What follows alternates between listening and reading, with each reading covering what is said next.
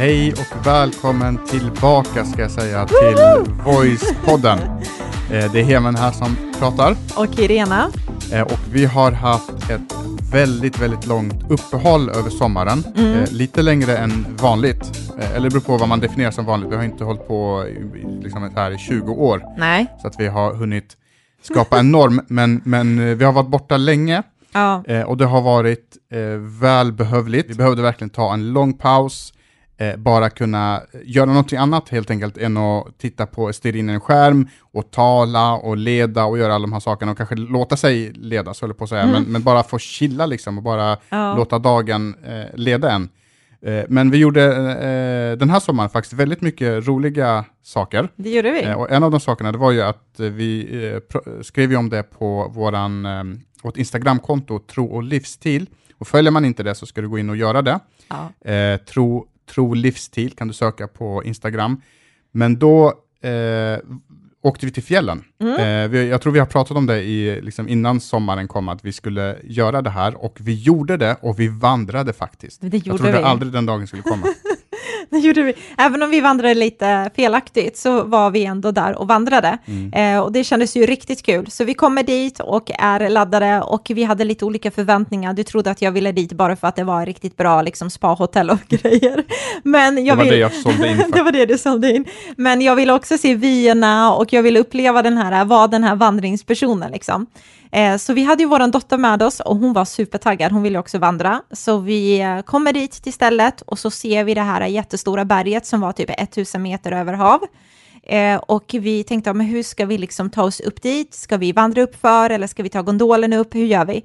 Ehm, och då kom vi överens om att vi liksom tar gondolen upp. Mm, vi tar gondolen upp, men så går vi ner för, Mm. för berget. För vi frågade den här killen, vi frågade honom så, okej, men hur många kilometer är det om man vill vandra ner?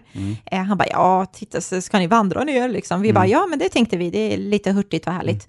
Eh, så han bara, okej, tre kilometer. Så att det tyckte vi, ja, men det är inte så farligt. Alltså, för vi har ju gått på de här eh, vandringsleder runt i skogen och sprungit tre kilometer, det är inte så jobbigt.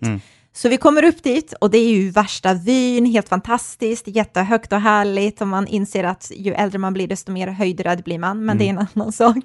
Och det som hände då, det är ju att vi kommer upp till toppen med, Ja. med gondolen och då ser jag en stor skylt där det står tre kilometer. Mm. Och då kopplar jag, utan att tänka vidare på det, utan att se några färger eller symboler eller någonting, så det är bara att tänka. Han sa att det, skulle ta, att det var tre kilometer, här står det tre kilometer, så om vi följer den här skylten så kommer den skylten leda oss ner för berget. Mm. Och, och du, du kopplade snabbt där utan att fråga någon annan i teamet, liksom, hur, hur man tänkte kring det. Du bara, jag vet vägen, här är det, följ efter mig. Vi bara, okej. Eh, så vi vandrade och vandrade eh, och såg vyerna och det var härligt. Och grejen är så här att när han sa att det bara var tre kilometer så tog vi inte med oss så mycket matsäck eller vatten eller något sånt där, utan vi tänkte det går ju fort. Ja, Det kan inte vara så långt. Liksom. Så vi vandrar och vandrar ju mer tiden går. precis. Och istället för att liksom börja gå neråt så börjar man nästan gå uppåt Ja. och, och det börjar plana. Liksom. Vi gick bara rakt. Liksom. Ut mot intet. Alltså det var bara bergstopparna där. Ja, typ. och sen så tittar jag på GPSen och så ser jag att vi går inte tillbaka mot byn, utan vi har faktiskt börjat gå bort ifrån byn. Mm. byn. Och då står vi där liksom mitt i allt det här och så ska man ta det här beslutet. Eh, Hungern börjar göra sig påmind. Eh, Mm. Vi hade bestämt att vi ska äta, det fanns en liten fjällstuga där uppe man skulle hade köpa. stängt. Som dessutom hade stängt, ja, så vi fick inte i oss mat. Eh, Men då liksom, ska vi fortsätta? Ska vi gå tillbaka? Om vi går tillbaka nu, liksom, vad gör vi sen? Och så vidare. Och till slut så, och, och jag vet ju bäst såklart. Mm, du Eh, tänker det. Det, bästa, det roliga med vår familj måste bara säga att alla tre har så starka personligheter så alla tror att alla vet bäst. Eh, så där så skulle vi alla komma överens om, du visste bäst vägen, jag visste bäst vägen och till och med vår åttaåriga dotter visste bäst vägen. Men till slut blev det två mot en, så vi beslöt oss att vi behöver gå tillbaka samma väg som vi kom Sen ifrån. Hemen var tjurig. Och jag var Två mot en. jättetjurig. Eh, För jag hade ja. haft fel och man får inte ha fel. Hur som helst, så på vägen, men på vägen tillbaka så bestämmer du dig för att du ska fråga. Och det var Mm. också sådär, nej vi ska inte fråga för att det här ska man kunna helt enkelt. Det finns skyltar överallt, man ska inte behöva fråga. Så det kommer ett par, ett äldre par, och så ska vi fråga de här. Och de här ser ju ut som riktiga bevandrade människor. Ja, Lägg märke till uttrycket bevandrade. Ja, kolla. Men han såg ut som att han var från urtiden, den farbrorn. Så att han var liksom med när Jesus kom. Så att det kändes så här tryggt att fråga honom.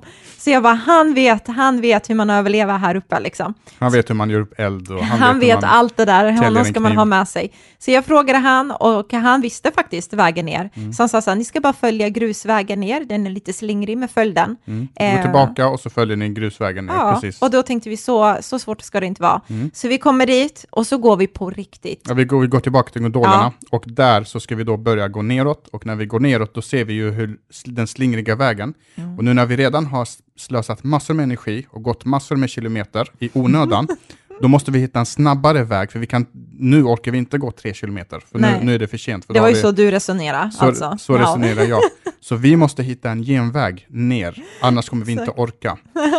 Så då tar vi genvägen istället för att gå den slingriga vägen. Och anledningen till att en väg är slingrig när den åker, går ner för ett berg, det är för att det inte ska vara så brant. Mm. Så vi ska ta en genväg och jag ser en liten lucka liksom bland massa träd, så tänker jag att här, här går vi.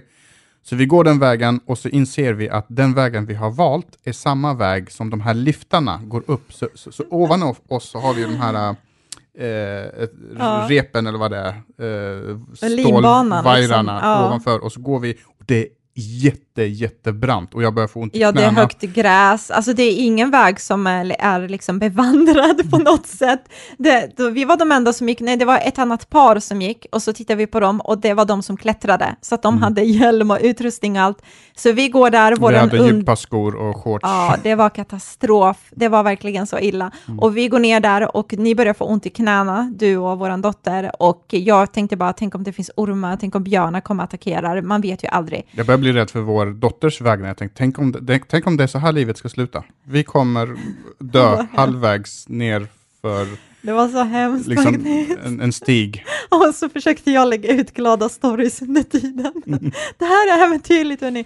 Så det var li lite kaotiskt, men Och vi... det här kan man ju koppla till dagens ämne då. Om heligande. Om heligande och gåvor. Det där är inte våran gåva. Att lyssna på instruktion, eller vadå? ja, det också. det var... Men att fjällvandra. Aha, nej. Vi kanske Men vi ska göra en comeback. vi gör ett nytt försök någon gång Och du som, du som har felvandrat, hör av dig till oss.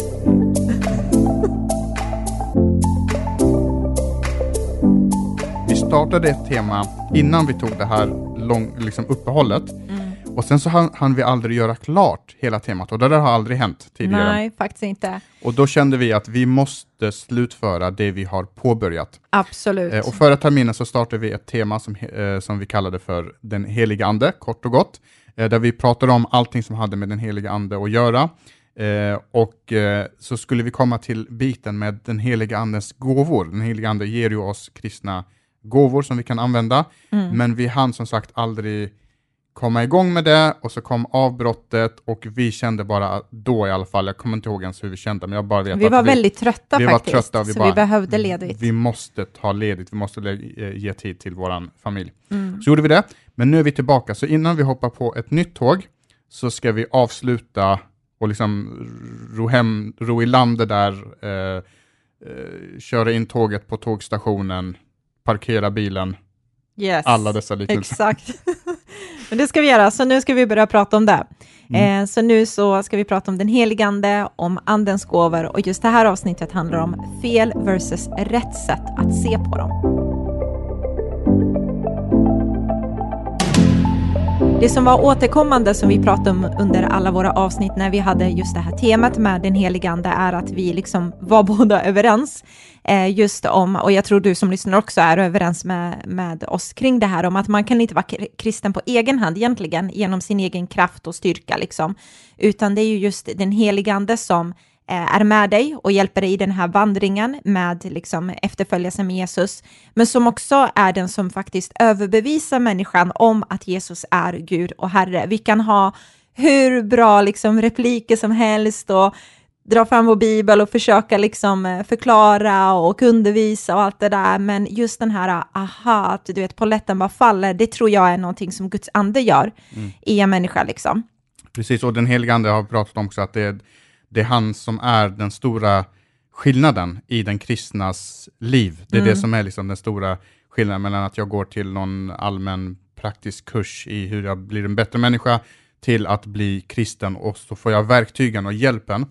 Eh, och eh, några av de verktygen som Gud ger oss, det är dels det här med liksom andens frukter som vi har pratat om, men, sen så kommer det här med andens gåvor. Alltså han ger oss gåvor för att vi, skulle, vi ska kunna leva som kristna, eh, för att vi skulle utföra våran liksom, tjänst eller våran kallelse i det kristna livet.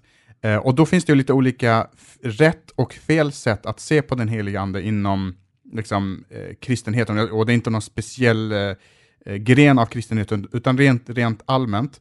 Eh, och det handlar väldigt mycket om just det här att den, heliga andes gåvor är inte först och främst till för mig själv, bara till för min egen uppbyggelse, för att jag ska liksom eh, få lite goosebumps, eh, för att eh, jag ska få fjärilar i magen, för att jag ska bli bättre och kunna förverkliga mig själv, alla de här sakerna. Utan det handlar istället om att vi får den heliga andes gåvor för att kunna utföra det uppdrag som Gud har gett sin församling. Absolut. Eh, och det uppdraget är ju att gå ut till alla folk gör, och gör dem till mina lärjungar, lär dem allting vad jag har befallt och döp dem i Faderns, Sonens eh, och den heliga anden, i den heliga Andens namn. Och det här kan vi inte göra på, på egen hand. Nej.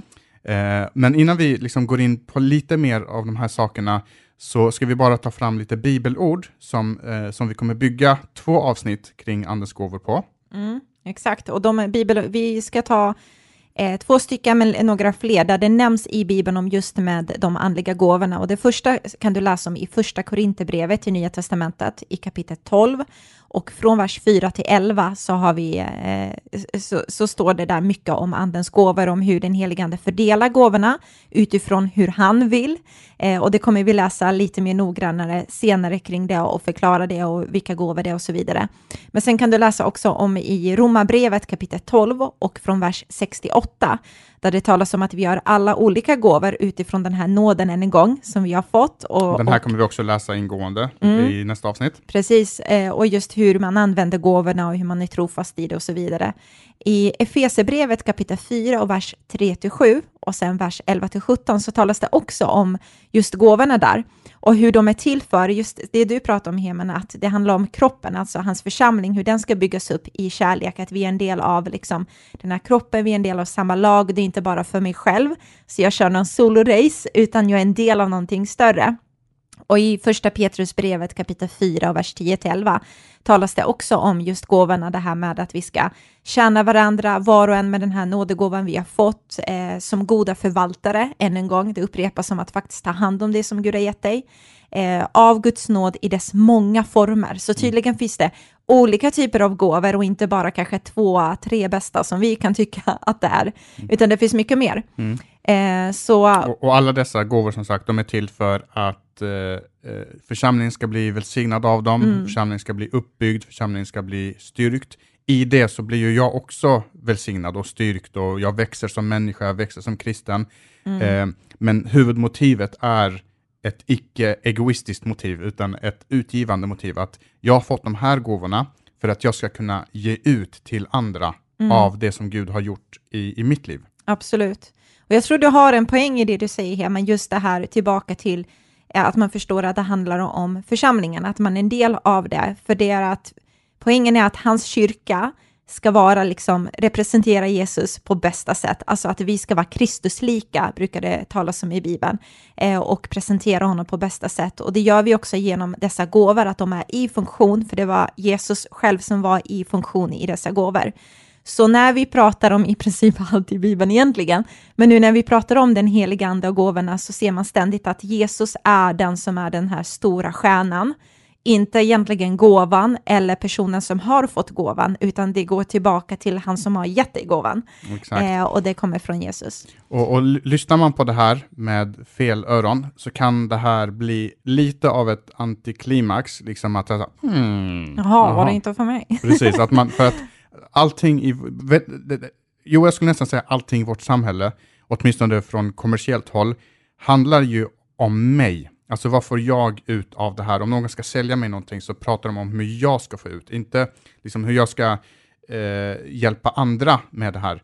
Eh, till exempel om man skulle sälja en yogakurs så skulle de aldrig utforma budskapet typ, ja men yoga, det hjälper dig att hjälpa andra. Utan yoga handlar för min egen skull. Eller om jag ska börja träna, eller om jag ska unna mig saker, gå på spa eller vad det nu kan vara, så handlar allting om vad, vad, vad jag får ut av det här. Mm. Men sen så har Bibeln ett annat budskap och det är att, att eh, det står att du blir lyckligare av att ge än att få. Mm. Du blir välsignad när du hjälper andra. Det finns en tillfredsställelse. Och idag finns det faktiskt forskning som visar just det, att det finns endorfiner i oss som aktiveras, eller vad nu är, som, som, som aktiveras just när vi är med och lever ett utgivande liv och hjälper andra. Absolut. Alltså det står ju väldigt tydligt, se inte bara till ditt eget bästa, utan tänk på andras. Den kan inte vara mer tydlig än den liksom bibel, bibelversen eh, där. Men det har du helt rätt i faktiskt, för att jag tänker att om vi inte kopplar allt det vi har fått genom den helige Ande tillbaka till Jesus som är kärnan i allt i vår tro, utifrån nåden där det kommer ifrån, så kan det bli helt fel fokus i att det här jaget smyger sig in i även i vår kristna tro. Och när vi tittar på hur Jesus var så gjorde han ju stora verk liksom på jorden och han gjorde det i kraften av eh, den heliga ande och Jesus är ju Gud själv och Gud är Guds ande och även Fader Gud, så det är liksom treenigheten i ett som är presenterat. Eh, men likaså så fortsätter ändå hans verk, det slutar inte bara när Jesus vandrar på jorden, utan det fortsätter också genom den heliga ande som han har gett oss. Han vill ju att det ska fortsätta genom hans kyrka också. Exakt, och det finns en, en bibeltext eh, som jag kunde, kunde tänkt att vi skulle läsa och bara eh, prata lite kring, och det är den här bibeltexten, och den här var, eh, gjorde väldigt stort intryck på mig när jag blev kristen. Dels för att det det står och sen också för att den, jag tror att den står ganska tidigt i Nya Testamentet. Och det är ofta så när man, man får liksom rådet att läs Nya Testamentet och vissa får rådet att läs Johannes evangeliet först och så vidare. Och då kommer man över den texten och då är det här en sån här text som bara yeah, jag har fått superkrafter. eh, och då står det så här i Johannes evangeliet kapitel 14 och vers 12 så är det Jesus som säger, ja sannerligen säger jag er, den som tror på mig ska göra samma gärningar som jag har gjort och till och med ännu större. För jag går till Fadern. Mm. Alltså vi ska, vi ska bli små Kristusar och vi ska göra samma saker som Jesus gjorde, men till och med ännu större. Så när man läser det Jesus gjorde och blir fascinerad av, av honom, så bara, fast jag ska göra ännu större. Mm. Men är det så man ska liksom se på det? Är det så här, nu ska jag göra om Jesus gick på vatten, Ja, då jag ska, jag, du menar. då ska liksom. jag gå på månen. Eller, Ja, exakt. Man ska göra bigger things. Alltså så. Eh, Och jag tror att det kan bli, just när man läser Bibeln, utmaningen är att eh, man ibland läser Bibeln väldigt individualistiskt och man tänker så här, ah, det är det här, det är bara jag, det är liksom till mig som person. Eh, och det som är viktigt att förstå är att Bibeln är skriven i tid, på flera olika lager egentligen. Och eh, ett sätt att förstå vad Jesus säger här är att lyfta blicken från sig själv och se den här större bilden, att hans församling är den liksom som ska utföra större gärningar än vad han har gjort då. Eh, och inte liksom att vi tolkar det på ett individualistiskt sätt. Och vad jag menar med det är att om jag tolkar det Jesus säger här väldigt individualistiskt utifrån mig själv, så kan jag tänka så här direkt så här, okej men och jag failar ganska mycket på många punkter. Jag har inte gjort faktiskt större gärningar än vad Jesus har gjort. Mm. Eh, för Exakt, att om det- vi det är det man ärliga så, så känner man sig att man kommer till korta. Mm. Eh, och det kanske finns någon som känner värsta inspiration och bara jag kommer liksom bräcka Jesus sida. Mm. Men om man har lite självinsikt så inser man, okej, men jag har inte tagit med mig typ lunch till jobbet Mm. och sett till att eh, hela liksom byggnaden och till och med gatan har blivit mätta av min lilla lunch. Jag har inte gått på vatten. Eh, jag har inte sett en död människa väckas till liv. Alltså det är så mycket annat som vi också kan ta som exempel, som jag har sett som Jesus har gjort, som jag faktiskt inte har gjort. Mm. Så då blir det lite så här, ska vi bara eh, du vet, strunta i den här bibelversen, eller ska vi försöka förstå vad är det Jesus menar med den? Ja, för det kan man också, typ så här, ja fast det här var bara symbol, alltså Mm. man, det är väldigt så här, lätt att ta till det, det var bara symboliskt, eller det gäller inte för nu, eller, och så kommer man alla bortförklaringar på varför Mm. det här inte funkar, bara för att det inte funkar i mitt liv. Absolut, alltså jag tänker om man går tillbaka till församlingen, att man ser den större bilden, så kan man se så här, Jesus, han kunde ge människorna mat. Han gav ju det här bröd och fiskmiraklet som han gjorde. Men idag om man tittar på så är det miljontals kristna som kan ge mat till andra människor. Alltså det. det är hans kyrka i det stora globala. Jesus han kunde be för folk och han liksom nådde dem som var där. Men idag miljontals kristna kan be för oerhört många människor. Eh, Jesus han kunde undervisa och han var begränsad till, den, eh, till det geografiska stället som han var på och så vidare. Men idag så sprids budskapet om honom via hans kyrka. genom sociala medier, genom YouTube, genom allt möjligt i raketfart. Just det, och missionärer så, åker över ja, hela ja, ja. världen och, och startar församlingar Mm. överallt. Precis. Eh, och, och, och, så, så, så det du menar det är, det är att vi, var och en av oss gör inte större saker än vad Jesus gjorde, men tillsammans som kyrka, och inte bara liksom en lokal församling, utan hela kyrkan globalt, vi gör mycket, mycket större impact på våran planet, på våran liksom, mänsklighet än vad, än vad Jesus gjorde där och då. För att även om Jesus var 100% Gud, så var han också 100% människa, och det gjorde att han var fysiskt begränsad till en plats. Mm. Så han kunde liksom bara vara på en plats åt gången. Mm. Men så säger han att det är bra för er att jag går bort, för att då kommer jag sända en annan hjälpare, den heliga ande, som vi har pratat om. Exakt. Och den heliga ande, till skillnad från Jesus, han är överallt. Han är Mm. allestädes närvarande, om man ska använda ett fin- finare ord. Och det gör ju att den heliga ande kan vara i Bangladesh just nu Mm. eh, och tala genom någon, eh, eh, jag kommer inte på något indiskt namn, försökte, men tala genom någon, någon Ja. människa där och så eh, kan han vara här och så kan han vara liksom överallt samtidigt och göra alla dessa saker och ha en större impact över våran värld än vad Jesus Mm. gjorde när han levde. Mm. Eh, På ett sätt kan man ju säga att det är Jesus som gör allt det här, så det är Jesus som Precis. har den stora impacten. Exakt, det är så. Och det är inte så att kyrkan har någon slags större tjänst liksom, än vad Jesus har, men Mm. Faktum är att Gud vill använda sin kyrka och idag så använder han sin kyrka som numerärt sett liksom har större impact och påverkan än vad de första lärjungarna till exempel hade och så. Och därför så är det än en gång den här stora bilden av att det är inte en solo-race som Jesus syftar på, utan jag är en del av kroppen, jag är en del av hans församling, inte bara det lokala, utan det här globala också.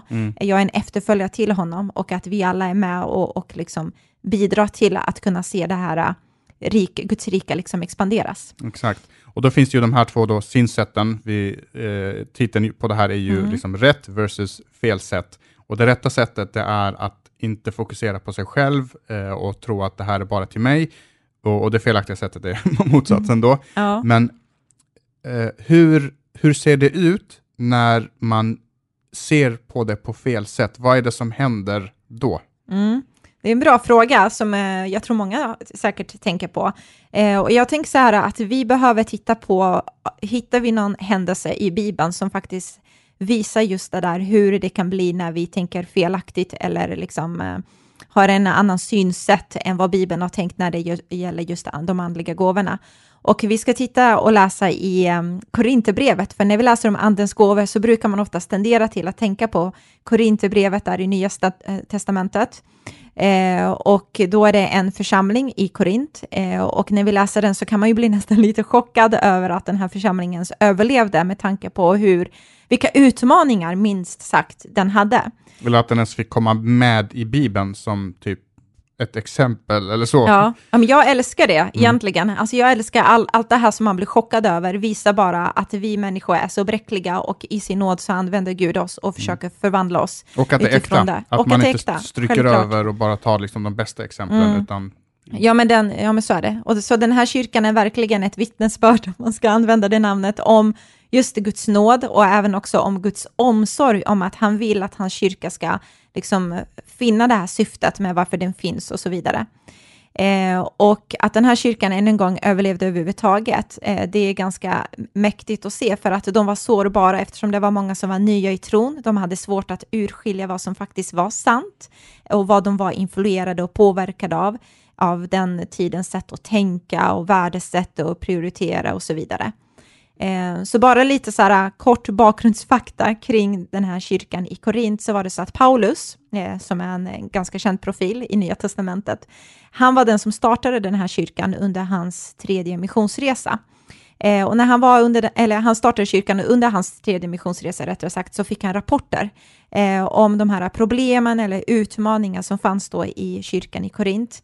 Ehm, och ibland, jag vet inte om du håller med mig hemma, men ibland så kan man också tendera till att man kan ha en lite så här romantiserad bild av de första kristna liksom i Nya Testamentet eller av kyrkan liksom i Nya Testamentet. Att man kan tycka lite så här, men tänk om vi kunde vara som den här församlingen som det skrivs om och tänk, kolla så överlåtna de var eller kolla så djupa de var i sin ja, men det, har man, det har man själv eller- sagt som pastor i Ja. något visionstal. Liksom. Vi ska tillbaka till urkyrkan, till den första kyrkan. Och så inser man inte vad, vad man egentligen läser, för går man tillbaka till urkyrkan så hade de väldigt mycket problem och många gånger större problem än vad vi har idag. Mm. Och vi har andra typer av utmaningar som de kanske inte liksom mötte på grund av sin samtid. Men när Paulus i alla fall tar upp de här problemen som uppstår i de här olika liksom församlingarna så ser vi verkligen en, en växande spädbarn kan man säga, som fortfarande är djupt eh, ja, men lite omogen i sin förståelse av Gud och vad det innebär att vara en Jesus efterföljare och hur man ska hantera de här gåvorna. Eh, och jag tror att även idag så har kyrkorna utmaningar och problem för att vi är människor och där människor är, där finns det utmaningar och problem för det, det är så det är liksom i livet. Eh, men den här kyrkan i Korint, Eh, de hade ju sitt ursprung i en ehm, grekisk kultur som var då under romersk ockupation. Och den här staden som kyrkan befann sig i, eh, det var liksom som ett centrum för handel, det var som en nöjesstad, de hade fördelar med det att vara liksom nära kusten. Och om vi ska jämföra det lite med vår tid så att vi fattar lite vad det är för typ av kyrka liksom, eller vart de befinner sig, så kan man jämföra det, vissa jämför det med att det är lite som vår tids Las Vegas i den här antika världen. Mm.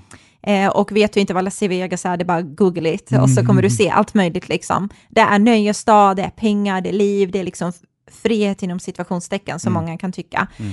Um, och vissa säger till och med att Korint hade en befolkning på typ runt 500 000 människor. Så i den här antika världen så var det en ganska stor stad. Det var inte bara någon liten liksom. Och det var en megastad på den mm, tiden. Exakt. Eh, och det var också ett affärscenter. Eh, det var en stad som var känd lite för sin laglöshet, alltså den här andan av att ja, allt är tillåtet så länge du mår bra. Eh, det var en plats där du fick eh, sensuella liksom, upplevelser i både sinnet, eh, kroppen, Eh, man, eh, man kan läsa om att korruption liksom fanns där, eh, det var hedniska eh, religion som var där, det fanns tempel av olika slag, man tillbad liksom avgudar, det var prostitution, Eh, ja, det fanns allt möjligt som du hör. Eh, och i den här miljön som jag älskar så ska liksom en kyrka startas och grundas och bara yes, här ska liksom Guds församling finnas och vara ett ljus. Så när Paulus skriver då till den här kyrkan i, i Korint så har de varit eh, troende i eh, ungefär tre år och de var nyligen omvända, så de hade inte den här generationen av, av att de var liksom kristna i sin kultur, eller det var inte den generationen som fanns där i kyrkan, utan ingen av dem växte upp i ett kristet hem. men idag när man startar en kyrka på ett ställe så finns det ju en lång historia. Folk mm. har någonstans i bakhuvudet, vad är det vi håller på att göra?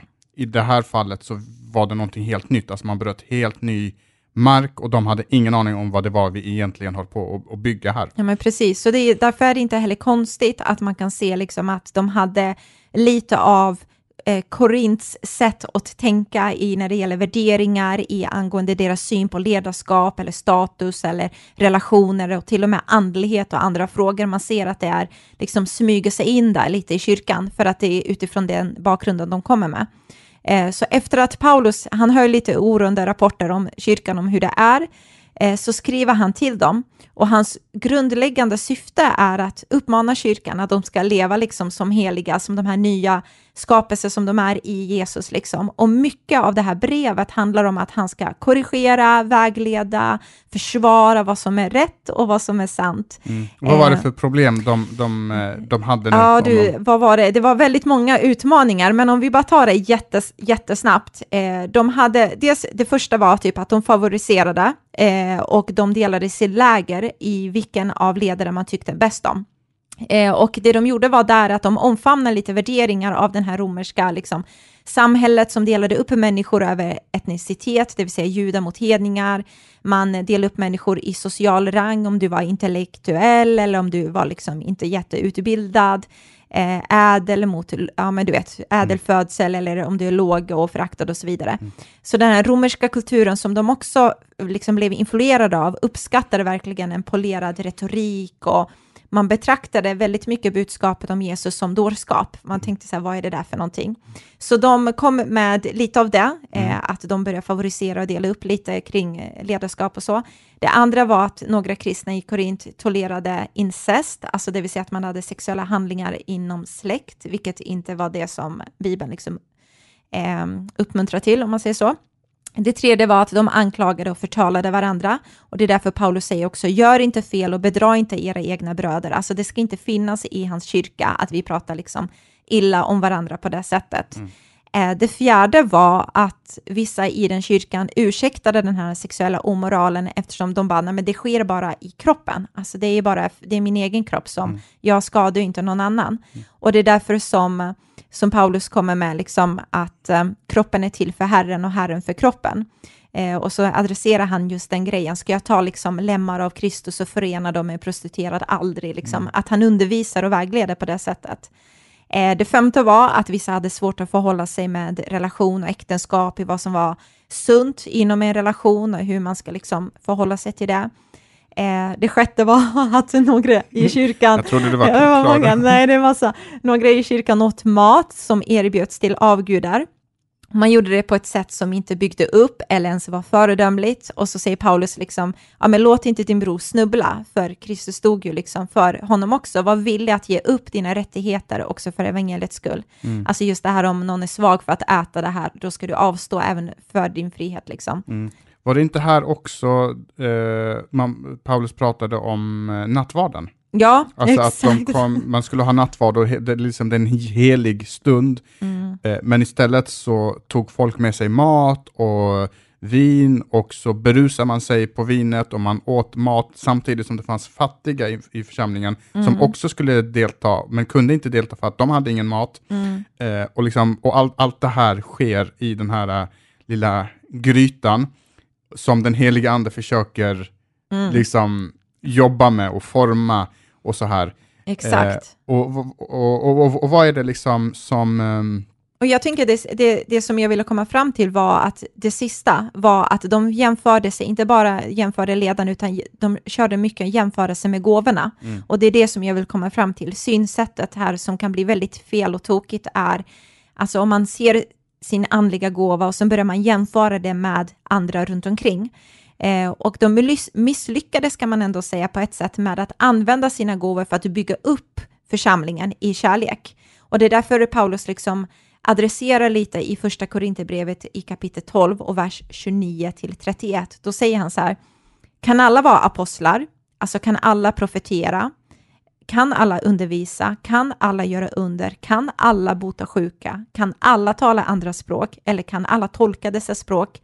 Nej, men sök efter de största nådegåvorna och nu ska jag visa en väg som är överlägsen alla andra och så fokuserar han på karaktären och andens frukt mm. med kärleken som är osjälvisk och den jämför sig inte, den sätter inte sig själv i första rummet. Mm. Eh, och deras utmaning var just det här att de använde inte de andliga gåvorna på ett rätt sätt. De förstod inte riktigt hur de skulle förhålla sig till dem och liksom blev väldigt fokuserade på antingen på sig själva Eh, eller att det gick liksom eh, lite, det gick lite för vilt. Precis, och han, han säger det att då, nu, ska jag visa dig en, nu ska jag visa dig en väg som är överlägsen alla andra. Alltså den första vägen handlade om egoism och jag ska, mm. Eh, jag ska liksom bli förverkligad, det handlar om mig, det är min, mitt perspektiv, mina åsikter, eh, jag ska ta plats och alla de här sakerna. Men så säger han, men det finns en annan väg och det är den vägen som bygger på andens frukt, alltså andens gåvor som bygger på andens frukt.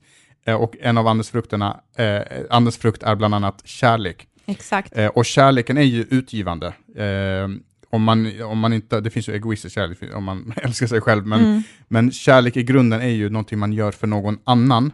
Eh, och då säger han så här att om ni vill ha de andliga gåvorna, om ni vill ha nådegåvorna, då måste det vara kopplat först och främst, alltihopa måste hänga i, i, i ett träd som heter kärlek. Precis. Liksom allting som vi pratar om måste vara upphängd på det mm. här trädet.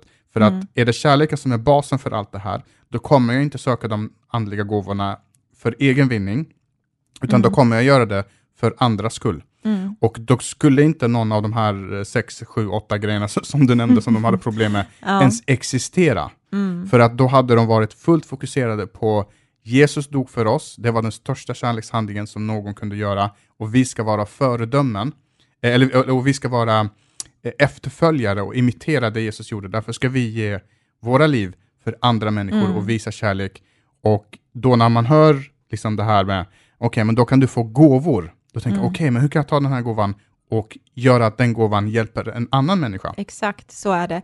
Och i eh, nästa kapitel så pratar han om just den här kärlekens väg, så att säga, vad kärleken är. Och han pratar just om det här om du kan liksom ha all kunskap i världen, men om du inte har kärlek så blir du bara upplåst i det, liksom, om mm. det inte kanaliseras i att det är för uppbyggelse för andra människor, du hjälper andra människor att förstå det här och även också Eh, ja, och, och, så kan man se också situationen där, hur de använder vissa gåvor i oordning. Och Paulus säger, hörni, ni kan inte hålla på på det sättet, det måste finnas ordning och reda i Guds församling också. Man kan mm. inte bara du vet, vara helt flaky och bara köra liksom för att man själv känner för att känna sig fri eller vad och, det kan vara. Och, och, ordning bygger ju på att här sitter 30 pers och mm. alla 30 tänker på hur, hur ska jag komma fram? Ja. Då blir det oordning. Exakt. Eh, men om, om, om, så sagt, om de hade haft rätt perspektiv, om kärleksbudskapet hade funnits i botten där någonstans, då hade inte ens det varit en, en issue. Mm, och det är exakt. lite det som är eh, poängen med det här avsnittet innan vi börjar gå in på vad är, eh, vilka liksom gåvor finns det och vilken gåva har jag som vi kommer att prata om i nästa avsnitt,